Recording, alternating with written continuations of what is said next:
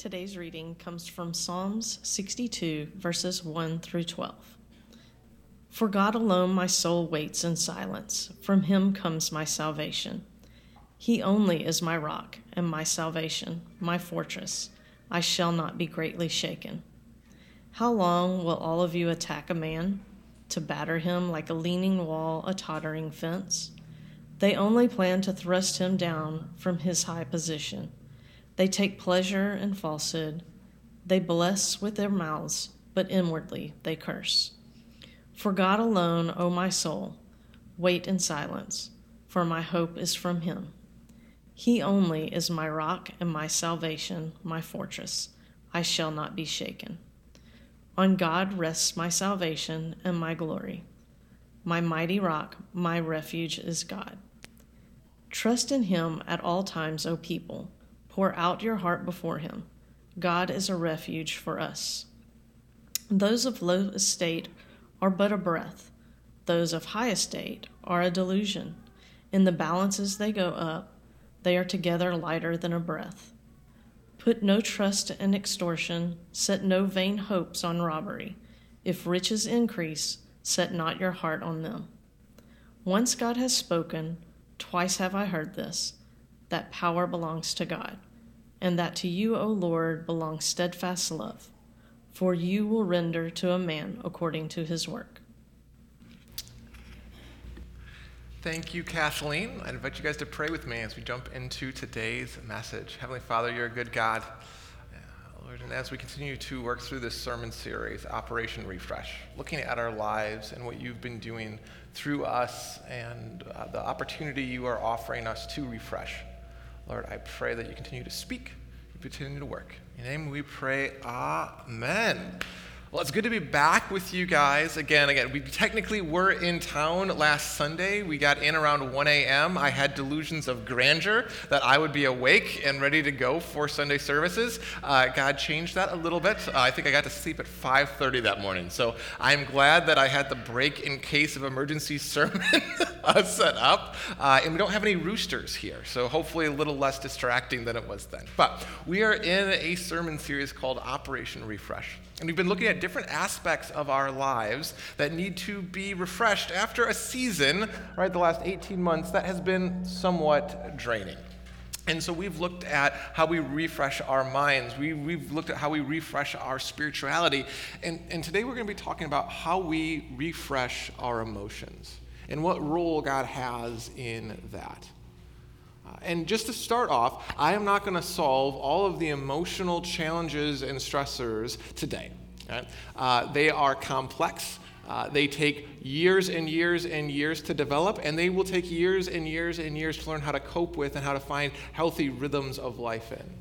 And so sometimes Christians can get into that mindset, well, I, I just need more of the Bible. And if I just read the Bible more, if I just pray more, it's going to solve all of my emotional challenges. And while I think all of us should read the Bible more, all of us should pray more, the things like seeing a counselor, things like finding healthy life paths, these are all going to be good for you. And at the same time, you can fall on the other side of the track like, so God doesn't have anything to say about my emotions. And scripture is really clear no, God has a ton to invest in us and to help us see and to help us cope with what's happening around us. And so that's what we're going to look at today.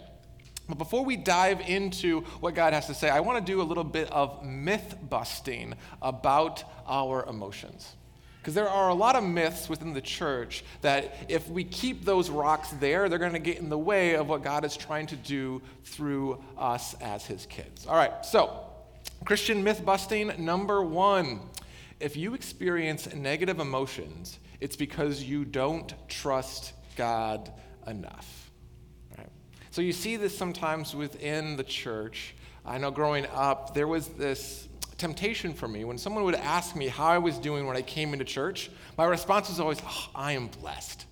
Right? My house could have been burning down. I'm blessed. My car could have just broken down. I'm blessed. I could have just been dumped by my girlfriend, 17 year old Josh. His heart had been torn out from his chest. And my response, because I thought what God wanted me to say was, I'm happy, even though I am bleeding out on the ground. No, I am.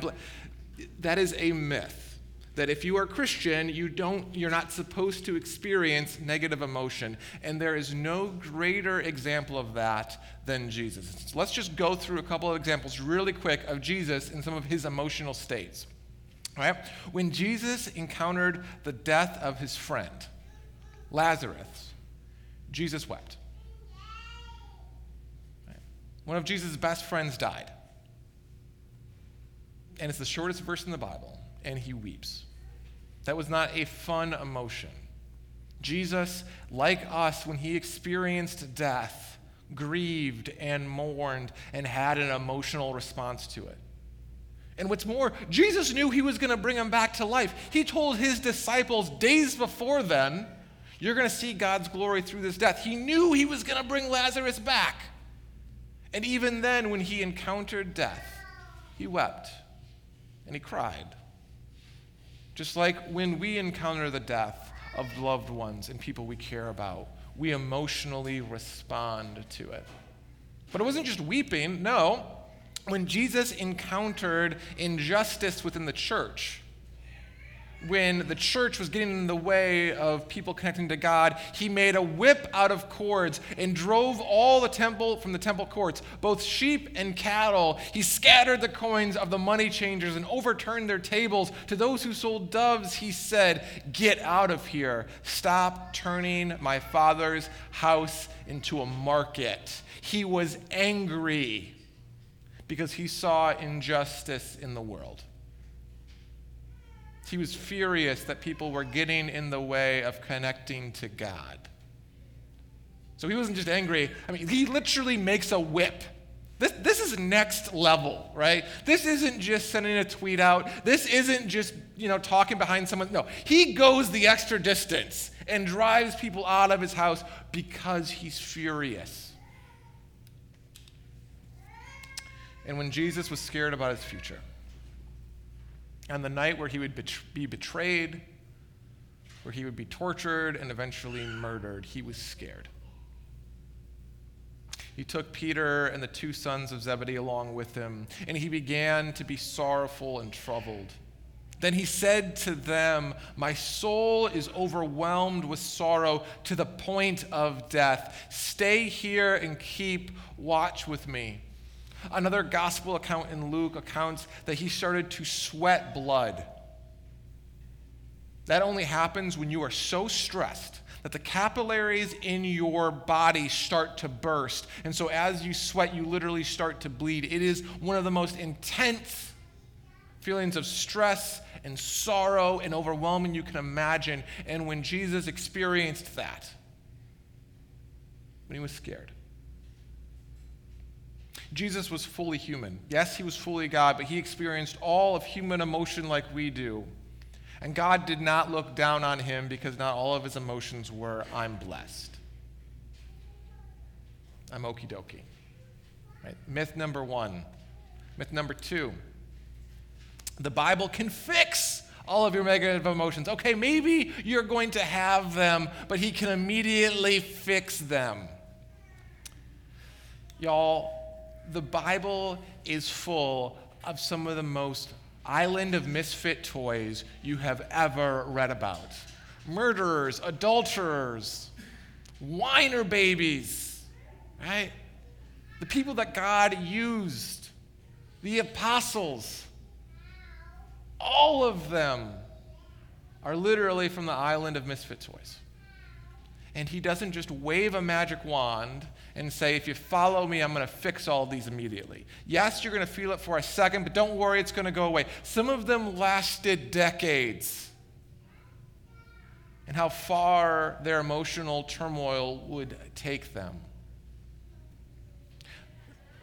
Being a follower of Christ does not negate your emotional, your negative emotions, and it does not immediately fix them. And last but not least, this idea of faking it till you make it. That's what God wants. Okay, yes, you may have these negative emotions, but you just have to play pretend. Play pretend long enough and they'll go away. Now, don't get me wrong, there are times where you may not feel like loving your neighbor and God is still calling you to love them in action. Sometimes our emotions lie to us, and God is calling us to do something even in spite of them. So there is an aspect of just do it because you know it's the right thing to do, and, and God will sort out the back end. But that's different than playing pretend. That's different than saying my r- emotional state isn't real. And so I don't have to do anything about it. That is not biblical. That is not what God is about. Our God is about truth. I am the way, Jesus says. I am the life, Jesus says. And I am the truth, Jesus says. Jesus doesn't ask us to play pretend with our emotions. Jesus said this to his disciples. So Jesus said to the Jews who believed him, If you abide in my word, truly you are my disciples, and you will know the truth, and the truth will set you free. God does not ask you, as his followers, to pray pretend about how you feel. Now, he doesn't just leave you there. He doesn't just abandon you there. He doesn't just say, So this is your reality, so suck it up, live with it. No, no, he does provide a way out, but he wants us to live in truth. He wants us to live in reality. Whatever emotional state we're in, he wants us to be present in that. And then he gives us opportunities to process it in a different way. So, eh, so if those are the myths, where, where do we start with truth? Well, this one seems, I don't know what it seems. Regardless, painful emotions are a natural response to an unnatural world. The story of Scripture is we were made for eternity. We were made to love each other perfectly. We were made to love God perfectly. We were made to love this world perfectly. We are all meant to live in harmony together. That was how we were naturally built. Now, we allowed sin into the story. We rebelled, and there was a consequence to that rebellion. Creation itself started to fall apart. That is the Genesis story. All of a sudden, our relationship with God gets broken, our relationship with each other gets broken, our relationship with our world gets broken, our relationship with ourselves gets broken. That is an unnatural state. And so it makes sense that we experience painful negative emotions when we encounter that unnatural state. That is a healthy response to pain. That's literally how our body is made, right? If, if we feel our hand getting hot, it's our body helping us realize stop touching that thing. And you see this throughout all of Scripture, but probably most acutely in the book of Lamentations. Right? The book of Lamentations is one giant lament. It's the prophet Jeremiah looking at a broken world and saying, There is something wrong. And he laments it. It is a painful emotion that he's not just asking himself to go through, but that his whole community goes through. It's just a little piece. This is why I weep and my eyes overflow with tears. No one is near to comfort me, no one to restore my spirit. My children are destitute because the enemy has prevailed. The book of Lamentations models a painful emotion that the prophet, that this follower of God is trying to process, not just individually, but corporately.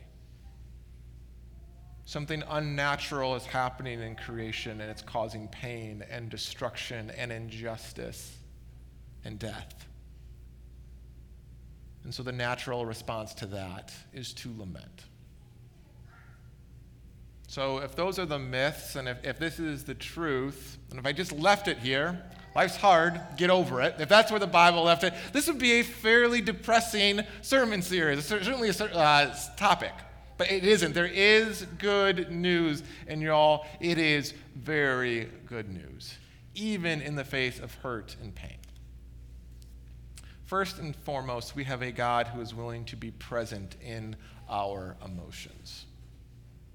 A God who not only does he not say, don't play pretend,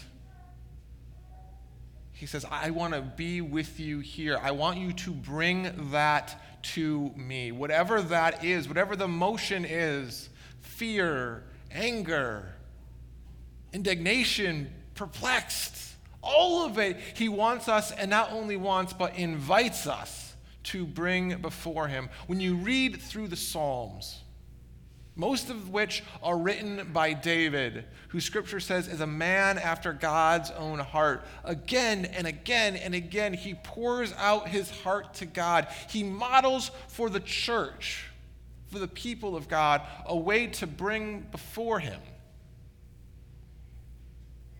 all of it. That's why we had that reading from Psalm 62. Trust in him at all times, you people Pour out your hearts to Him, for God is our refuge. Y'all, it is good news that we have a God who says, Bring to me whatever emotions you have right now. And that's not just the negative stuff. When you are celebrating something that God has given you, a new job, a new accomplishment, when you create something beautiful or see something beautiful, to give thanks, to pour out your heart in thanks, is also the invitation. And, and it's part of how we as Christians grow. Sometimes it's the break in case of emergency emotion, right? When things are hard, when it's out of our control, then we'll go to God sometimes. But, but when things are going really well, it's easy to forget. And yet, one of the best ways, one of the healthiest ways that we as His church, that we as His children can live with Him and abide with Him and remember Him is to bring it all. You know, Eric and I, we had a really awesome vacation. And we spent the mornings and the evenings just giving thanks. And we weren't perfect at it. It wasn't like every moment by moment, but just people said, God, thank you for letting us swim with sea turtles. That's awesome right? And we had some negative emotions where we had to be like, God, you know what? I'm really frustrated with this experience or this person or with myself. But the invitation is there that we get to pour out our hearts to Him, the good and the bad. And y'all, that is good news. And why is that good news? Because He is not just an emotional counselor, He is a God who is active, a God who is strong. That's why the Psalms continues to go on that we have this foundation that is stronger than whatever emotional state we are in, that is more stable than whatever emotional state we are in. Because while our emotions are real, while our emotions are a gift from God, our emotions are not stable. Your best day will end. Your worst day will end.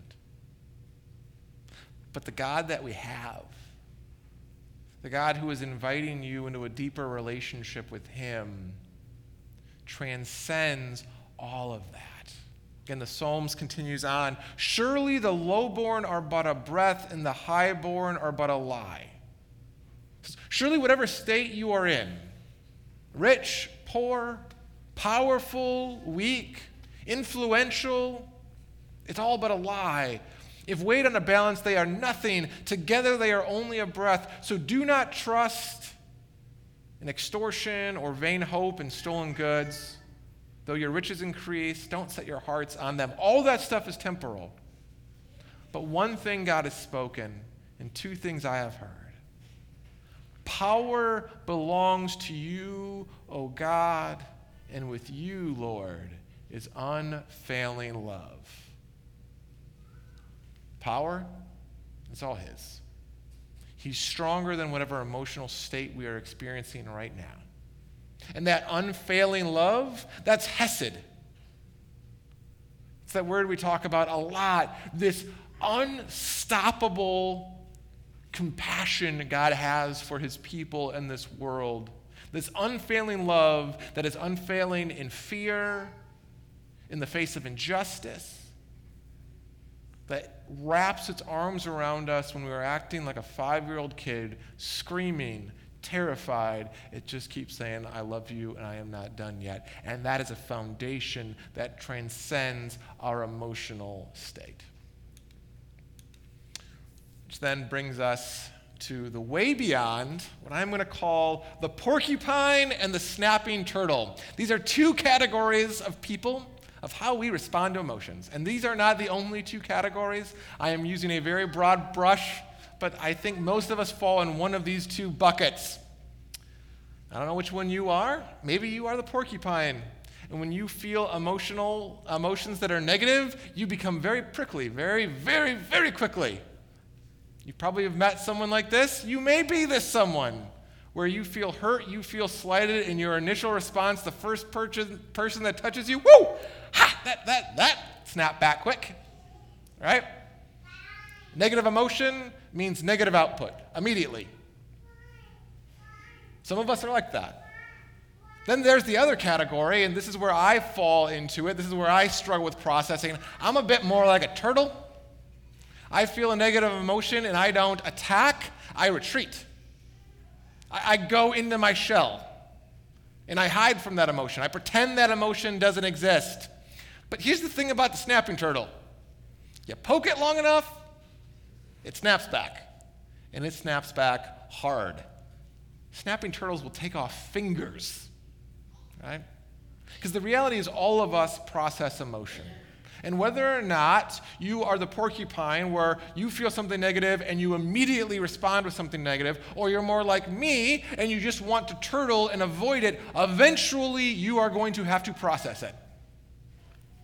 And if we don't process it in a healthy manner, we are going to hurt someone. We're going to hurt someone we love. We're going to hurt someone who cuts us off in the street. We're going to hurt ourselves. Every single one of us is an emotional being. And eventually, that emotion is going to get processed either in a healthy way or an unhealthy way. And again, I am not advocating you just need more of Jesus, and that's the only thing you need to process negative emotions. At the same time, though, you do need more of Jesus, and it will help you process negative emotions. And this is the last good news that he offers a way to process those things. Whichever side of the equation you're on, whichever bucket you tend to lean into, we have a God and a Messiah who not only solved our eternal problem when it came to sin and death, but he invites to help us process our here and our now. Jesus says this to his disciples Come to me, all who labor and are heaven, la- are heaven heavy laden, and I will give you rest. Take your yoke upon me and learn for, from me, for I am gentle and lowly in heart, and you will find rest for your souls. For my yoke is easy and my burden is light we have a Messiah who invites us to say, Bring it all. Bring all the baggage, bring all the slights, bring all the fears, bring all the challenges, bring all the joy, bring it all to me, and I will give you rest. So, how do we do this? What, what does this look like? Right, these, are, these are good news. These are promises of God, a God who loves us and a God who cares. What do we do with it? What does that look like? How do we tangibly do this thing? Well, we're going to practice. We're going to end by praying through this section of Scripture. So I'm going to ask you all to get a little comfortable. Loosen up if you guys are at home. Get your feet up on a pillow, however it is that you get in a good position. We're going to spend a little bit of time in prayer, coming before our God and being honest about where we're at. I'm going to kind of narrate through the scripture as we read through it, but then spend some time pouring out your hearts to a God that we have. I invite you to pray with me. Heavenly Father, Lord, we want to take you up on the invitation to come. Lord, right now we want to come uh, with our emotions, Lord, things that can seem so unruly or even unspiritual. Lord, we admit that we still have a sin problem. We still have distorted thinking and distorted emotions that don't let us see the world as you do. And yet, Lord, we are grateful to still receive the invitation even in that state. Lord, you told your disciples, Come to me, all who labor and heavy laden. Lord, there are heavy emotions on our heart. Lord, we come before you now thinking through our week, thinking through the areas where we have we find ourselves reacting from a negative response.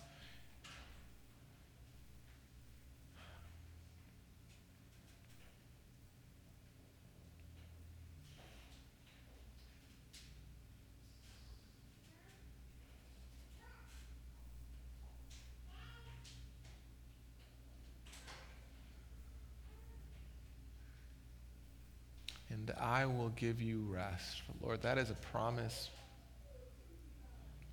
That is a promise that every single person in this room, every single person on this live stream needs to hear. Lord, the promise of Sabbath. Lord, and that only comes when we're able to stop playing pretend, but when we're able to bring all of us to you, Lord, where we don't have to carry the weight and the emotional burden of our families or our works or what's happening in school.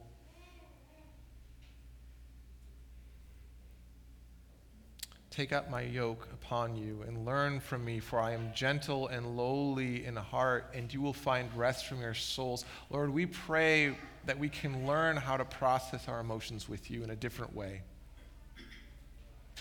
In a way that doesn't leave us reacting out of anger or fear, Lord, a way that doesn't have us clapping back at people and snapping at them and poking them because we feel hurt, but Lord, that we are able to process in a different way. Lord, that we can learn your method.